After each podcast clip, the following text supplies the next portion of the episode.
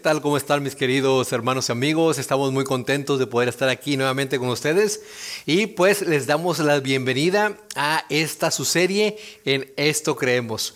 Como cada semana traemos temas muy interesantes y sirven también para que ustedes sepan en qué nosotros creemos y por supuesto todo basado en las santas escrituras. Y pues mi querido hermano y amigo, ya vamos en el tema número 16 de 28 que vamos a tener y pues esperamos y esperando que sean de bendición para todos ustedes y por supuesto que nos ayuden a compartir con otras personas, con otros amigos en las diferentes redes sociales para que así la demás gente sepa en qué cree usted y en qué creemos nosotros como adventistas del séptimo día.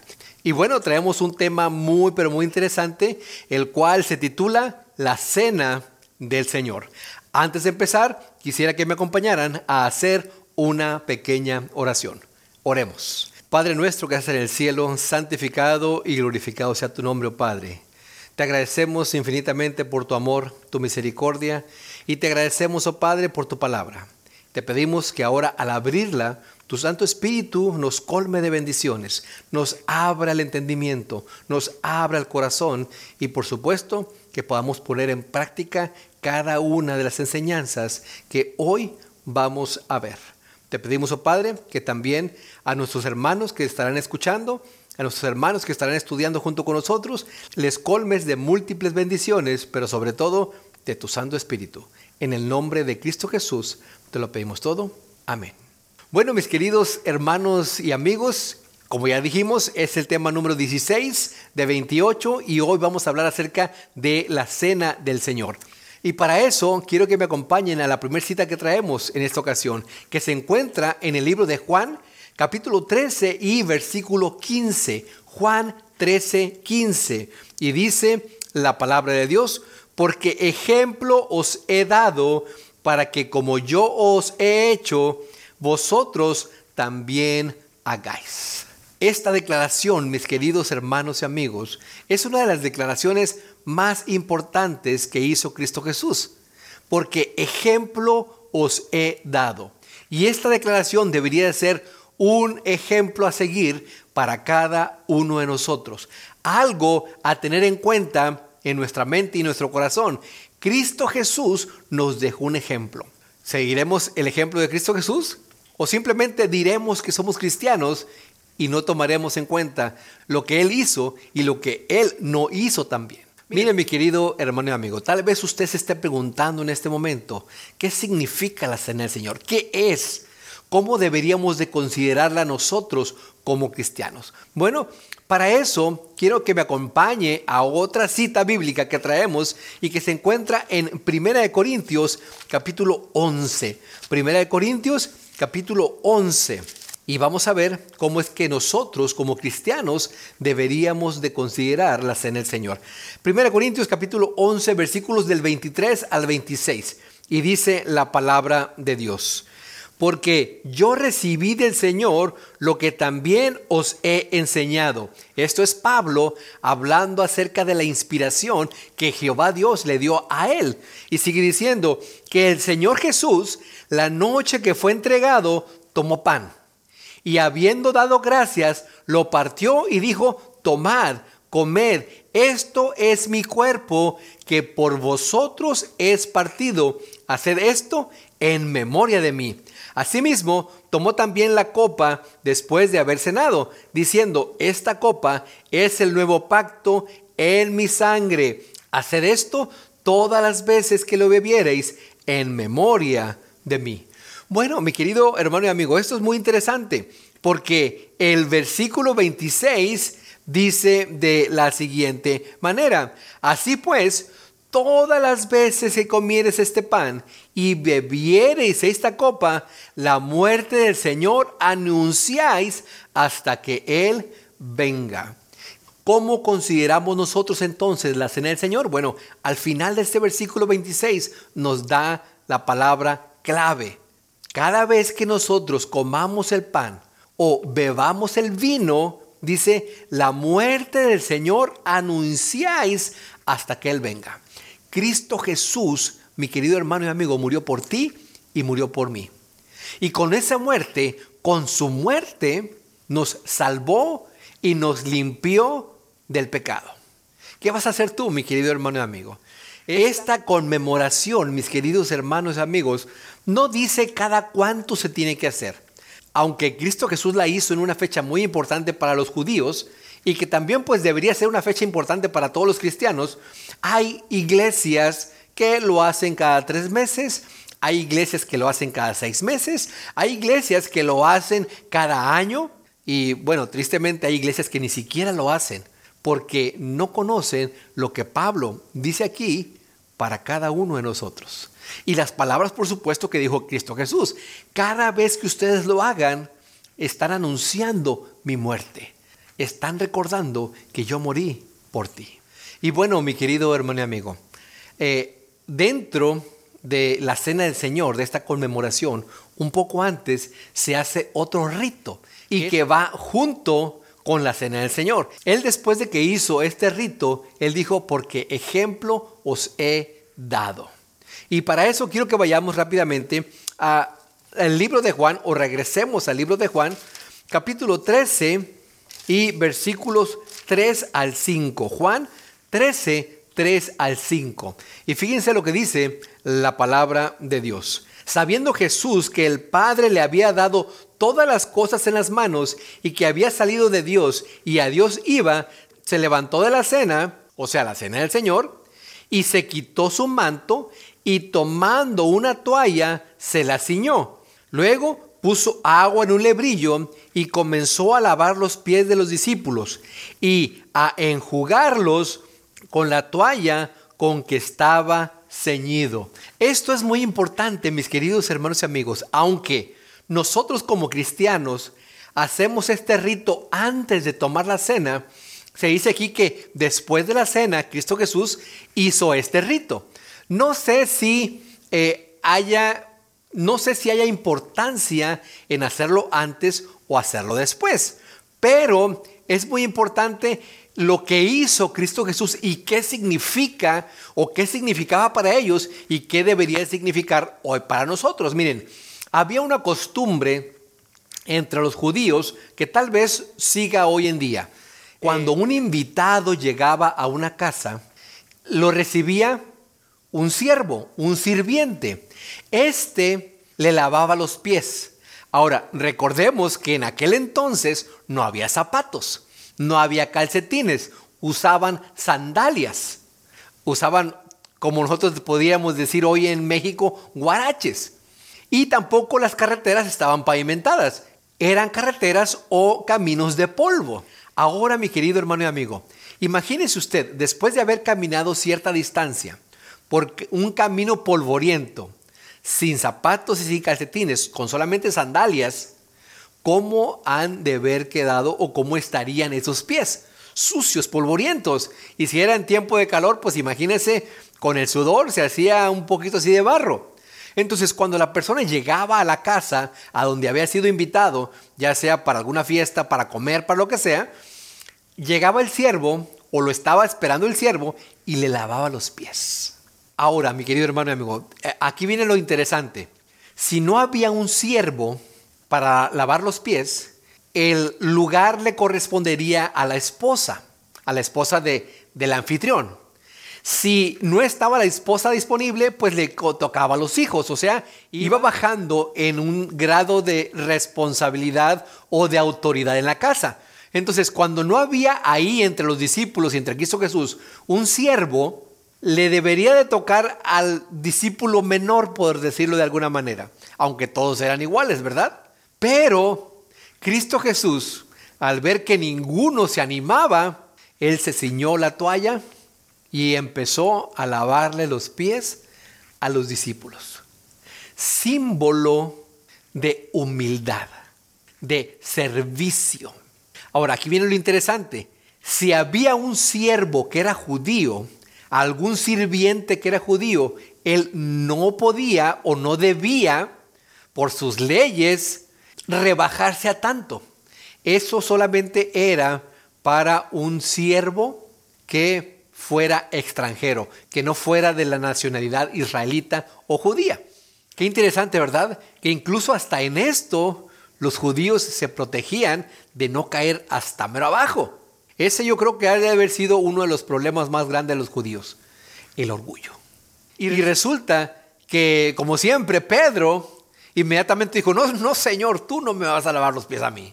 Fíjense lo que dice el versículo 8 aquí mismo del capítulo 13 de Juan. Pedro le dijo, no me lavará los pies jamás. Jesús le respondió, si no te lavare, no tendrás parte conmigo. Qué interesante, ¿verdad? Juan tratándose de, hacerse el digno y de decir, no, no, no, no, Señor, no, no voy a dejar que tú me laves los pies a mí, ¿cómo es posible eso? Y dijo, si no me dejas que yo te lave los pies, no tendrás parte conmigo. Y ahí Juan como dijo, oh, bueno, bueno, eh, eh, recuerdan que los discípulos siempre se estaban peleando por quién iba a ser el, el, primero en el reino de, los, de Dios, por quién iba a estar a la izquierda o quién iba a estar a la derecha. Pero cuando escuchó Pedro que dijo, no tomarás parte conmigo, entonces dijo, no, Señor, pues lávame todo. Y fíjense lo que dice el versículo 15 aquí mismo. Porque ejemplo os he dado para que como yo os he hecho, vosotros también hagáis. El versículo que leímos al principio.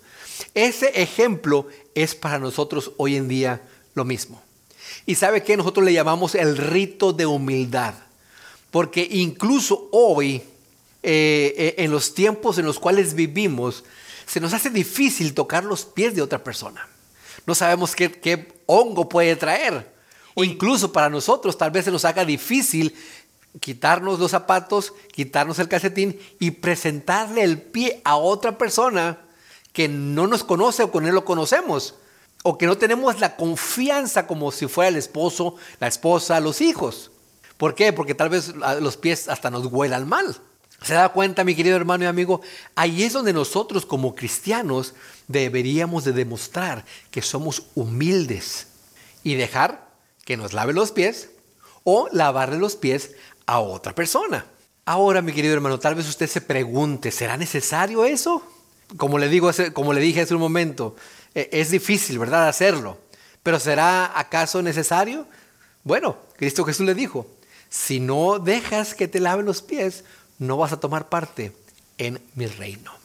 Ahora, pero ¿qué quiere decir la Santa Cena? ¿Qué quiere decir eh, o qué representa la Cena del Señor? Mire, para eso quiero que me acompañen al libro de Lucas, capítulo 22, versículo del 10 al 14. Y esto es muy interesante porque aquí vamos a encontrar tres representaciones o tres significados que todos a la vez son uno y que es muy importante para nosotros que conozcamos esta historia. Lucas capítulo 22 versículos del 10 al 14 dice la palabra de Dios. Él les dijo, he aquí, al entrar en la ciudad os saldrá al encuentro un hombre que lleva un cántaro de agua. Seguidle hasta la casa donde entrare y decid al padre de la familia de esa casa, el maestro te dice, ¿dónde está el aposento donde he de comer la Pascua con mis discípulos? Ah, aquí es algo importante, habla acerca de la Pascua. Entonces él os mostrará un gran aposento alto ya dispuesto, preparad allí. Versículo 13. Fueron pues y hallaron como les había dicho y prepararon la Pascua. Cuando era la hora, se sentó a la mesa y con él los apóstoles.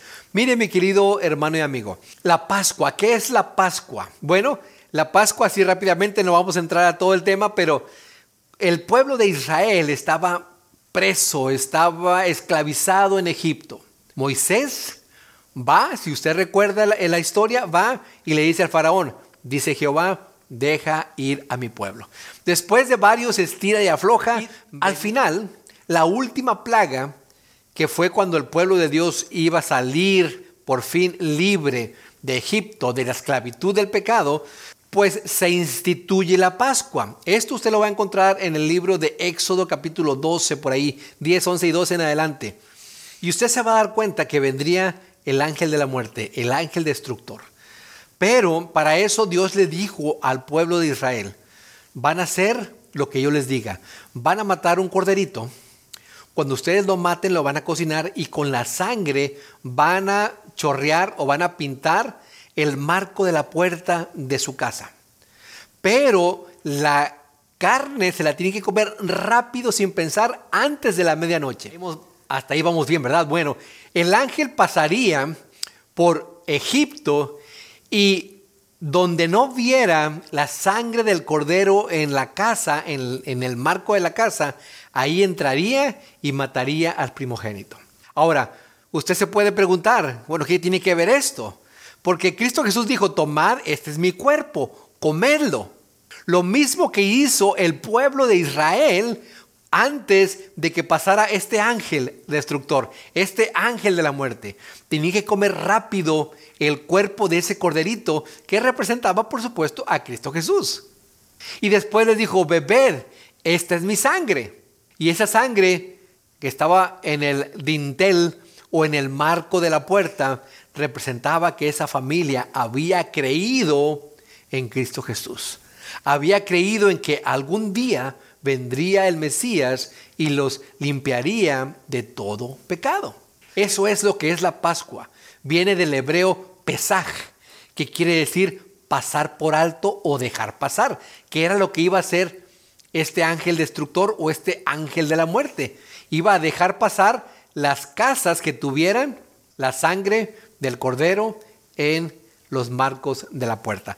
Pero, ahora, ya vemos que es la Pascua, ¿verdad? Ahora, vamos a Primera de Corintios ¿Qué más significa la cena del Señor? Primera de Corintios, capítulo 10 y versículo 16 y 17. Primera de Corintios, capítulo 10, versículo 16 y 17. Dice nuevamente la palabra de Dios, la copa de bendición que bendecimos no es la comunión de la sangre de Cristo. El pan que partimos no es la comunión del cuerpo de Cristo. Aquí se está explicando mejor.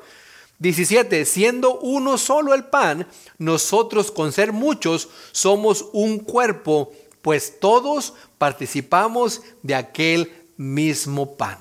El pan que se presenta en la cena del Señor y el vino que se presenta en la cena del Señor representan el cuerpo y la sangre de Cristo Jesús. No son, como lo dice la Iglesia Católica, que se convierte en literalmente en el cuerpo de Cristo y en la sangre de Cristo.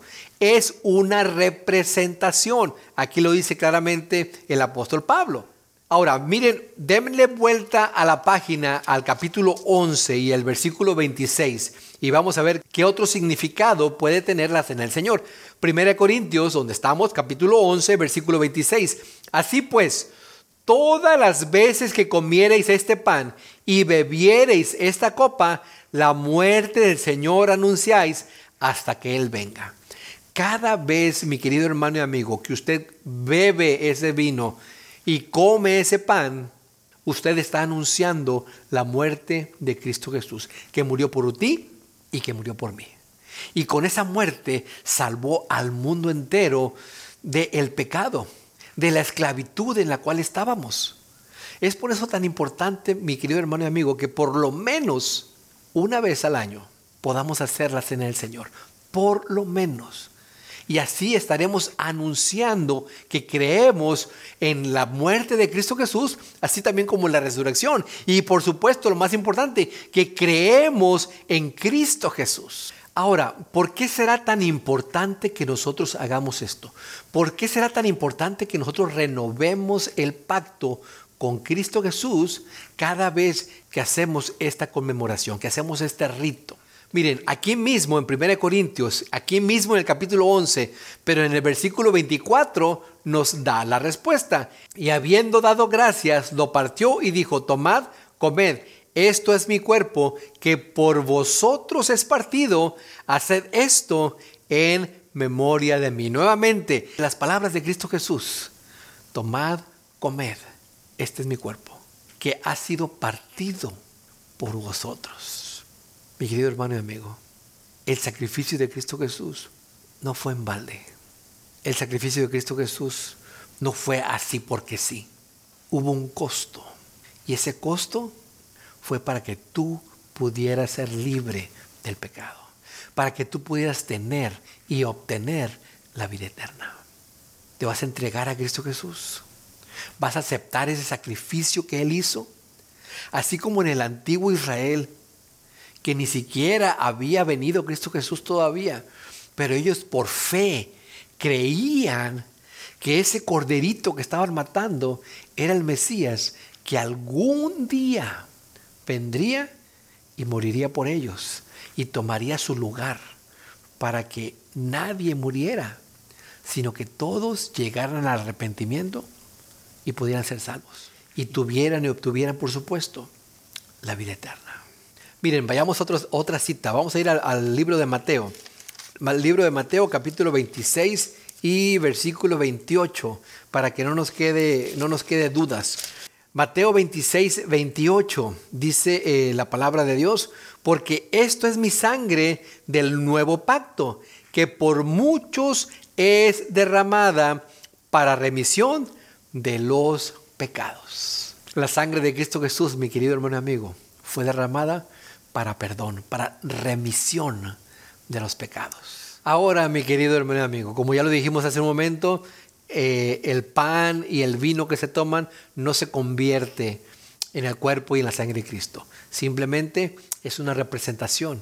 Así como el corderito era una representación de Cristo Jesús que vendría alguna vez, también ese, ese pan y ese vino es una representación del cuerpo y la sangre de Cristo Jesús que fue dada por nosotros, por cada uno de nosotros. Ahora, ¿cómo deberíamos nosotros tomar esta Santa Cena? ¿Cómo deberíamos nosotros conmemorar? ¿Será que es algo, pues simple y sencillamente como una conmemoración más que se hace en la iglesia? Miren, vayamos rápidamente al libro de Primera de Corintios o regresemos a Primera de Corintios, capítulo 11 y el versículo 27. Primera de Corintios, capítulo 11 y versículo 27. Y vamos a ver qué, qué nos dice aquí el apóstol Pablo acerca de esta conmemoración. De manera que cualquiera que comiere este pan o bebiere esta copa del Señor indignamente, esto es muy importante, cualquiera que comiere este pan o bebiere esta copa del Señor indignamente será culpado del cuerpo y de la sangre del Señor. ¿Qué quiere decir indignamente? Muchas veces podemos decir a alguna persona es que tú no eres digno, porque tal vez no conocemos, tal vez porque es, es es de alguna manera, tiene algún cierto tipo de carácter, tiene algunos pecados. No se preocupe usted por él.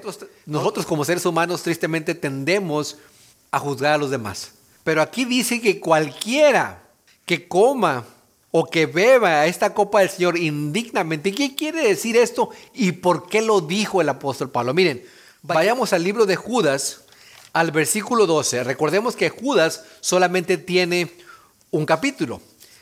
Judas 12, Vamos a ver qué es lo que nos dice la palabra de Dios para que podamos entender mejor este tema. Judas 12 dice eh, la palabra de Dios, estos son manchas en vuestros ágapes. Ahorita vamos a explicar eso.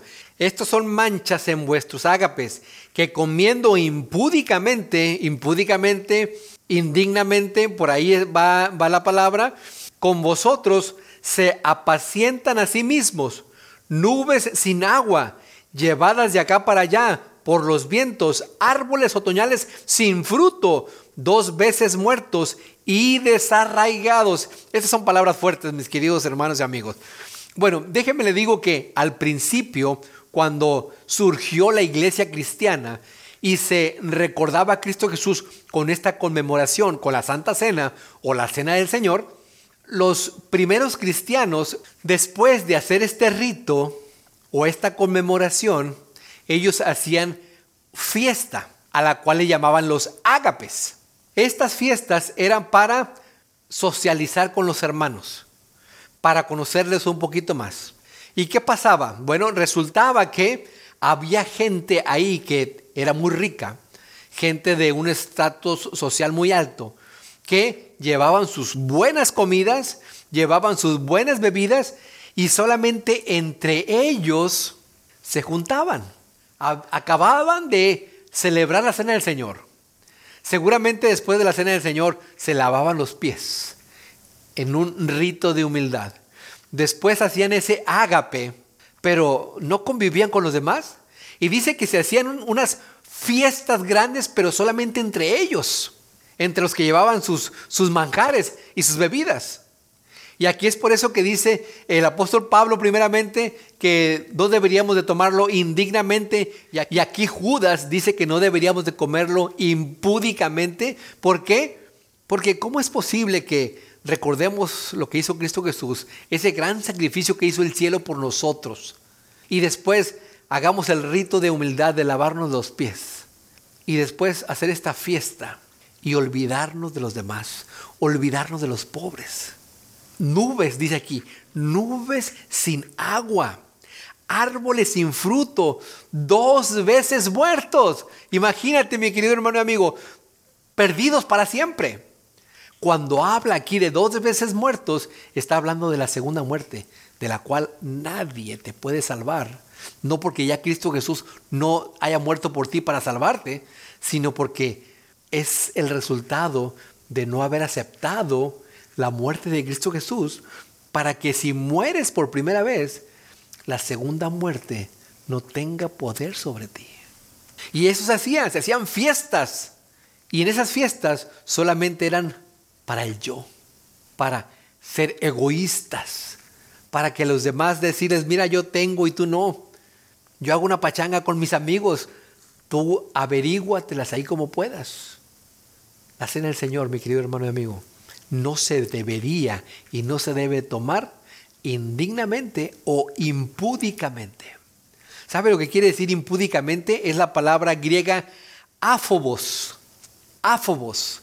De donde viene, esta es una palabra compuesta por dos palabras, a y phobos. Phobos es donde viene la palabra fobia. Y yo creo que ya más o menos le, le entiendes. Fobia es tenerle miedo a algo. Es tenerle miedo, por ejemplo, eh, a los ratones, es tener miedo, fobia a las cucarachas, miedo o fobia a las serpientes, que tú en cuanto las ves hasta te puedes desmayar. Y lo que quiere decirte, mi querido hermano y amigo, que después de haber tomado la cena del Señor y después de haber hecho esa fiesta, vas y la haces sin temor. Y como no tienes ese temor, a fobos, sin miedo, como ese temor a Dios que deberíamos de tenerle, tú no lo tienes, haces pachangas, rechazas a los demás, te crees superior que otros, cuando en lugar de unirnos a nosotros como iglesia, ya sea que seas muy rico, ya sea que seas muy pobre, ya, sea que sea, ya sea que seas de un color o de otro, ahí no debe de importar eso. La cena del Señor es para recordar la muerte de Cristo Jesús para decir que somos humildes y que podemos caer hasta abajo para lavarle los pies a una persona. Que no nos da vergüenza lavarle los pies o tocar, que no nos da miedo o que no nos da asco tocarle los pies a otra persona para lavárselos, como el siervo debería de hacerlo. Y Cristo Jesús, en su papel de siervo, Él cayó hasta lo más bajo para lavarte tus pies. Y dijo, hagan esto en memoria de mí, para que cuando yo regrese lo podamos hacer nuevamente todos juntos. Qué gran esperanza tenemos, hermanos. Qué gran bendición tenemos, mi querido hermano y amigo. Ahora ya para terminar, ¿quién puede o quién debe tomar la cena del Señor? Miren, vayamos a un texto al último texto que traemos que se encuentra en el libro de Juan, capítulo 13 y versículo 10. Juan 13, 10. Y dice la palabra de Dios. Y Jesús le dijo, el que está lavado no necesita sino lavarse los pies, pues está todo limpio, y vosotros limpios estáis, aunque no todos. Muchos han interpretado, y no voy a decir que es incorrecto, pero muchos han interpretado este texto de Cristo Jesús de que solamente los que estén bautizados pueden tomar la cena del Señor. Encontré un comentario muy interesante que se encuentra en el comentario bíblico y que no habla absolutamente nada acerca del bautismo, sino habla acerca de otra cosa. Y se los vamos a poner aquí en la pantalla y se los voy a leer para que ustedes vean y entiendan un poquito más qué es lo que quiso decir Cristo Jesús con el que está lavado no necesita sino lavarse solamente los pies. Miren lo que dice el comentario bíblico. una prueba de limpieza del corazón. Eso es lo que habla Cristo Jesús aquí. Cristo dio a entender a sus discípulos que al lavarse los pies no se lavaban sus pecados, sino que la limpieza de su corazón se probaba en este servicio humilde. Si el corazón estaba limpio, este acto era suficientemente esencial para revelar ese hecho. Él le había lavado los pies a Judas, pero dijo, no estáis limpios todos. En este momento Judas poseía un corazón traidor y Cristo reveló a todos que sabía que él traicionaría a su Señor y que el lavamiento de sus pies no era un rito para limpiar el alma de su contaminación moral. Jesús quiso dar una prueba convincente de que entendía perfectamente el carácter de Judas y que no había excluido de su ministerio aún a aquel que Cristo sabía que estaba trabajando para entregarlo a traición en las manos de sus enemigos. En el ejemplo de Cristo recibimos la lección de que el rito de lavamiento de los pies no debe ser postergado porque haya algunos falsos creyentes que no están limpios de sus pecados. Cristo conocía el corazón de Judas y sin embargo le lavó los pies. El amor infinito no podía hacer más para que Judas se arrepintiera y para salvarlo de que diera ese paso fatal. Si ese acto de su maestro, que se humilló para lavar los pies al peor de los pecadores, no le quebrantó el corazón, ¿qué más podía hacerse? fue el último acto de amor que Jesús podía manifestar en favor de Judas. El amor infinito no podía obligar a Judas para que se arrepintiera, confesara sus pecados y fuera salvo. Se le concedió toda oportunidad. No se dejó de hacer nada que pudiera haber sido hecho para salvarlo de la trampa de Satanás. Mi querido hermano y amigo, si tú tienes un corazón limpio, si tú te has arrepentido de tus pecados, tú puedes, tú puedes conmemorar, puedes celebrar este rito sagrado, este rito de humildad, comer ese pan y tomar ese vino.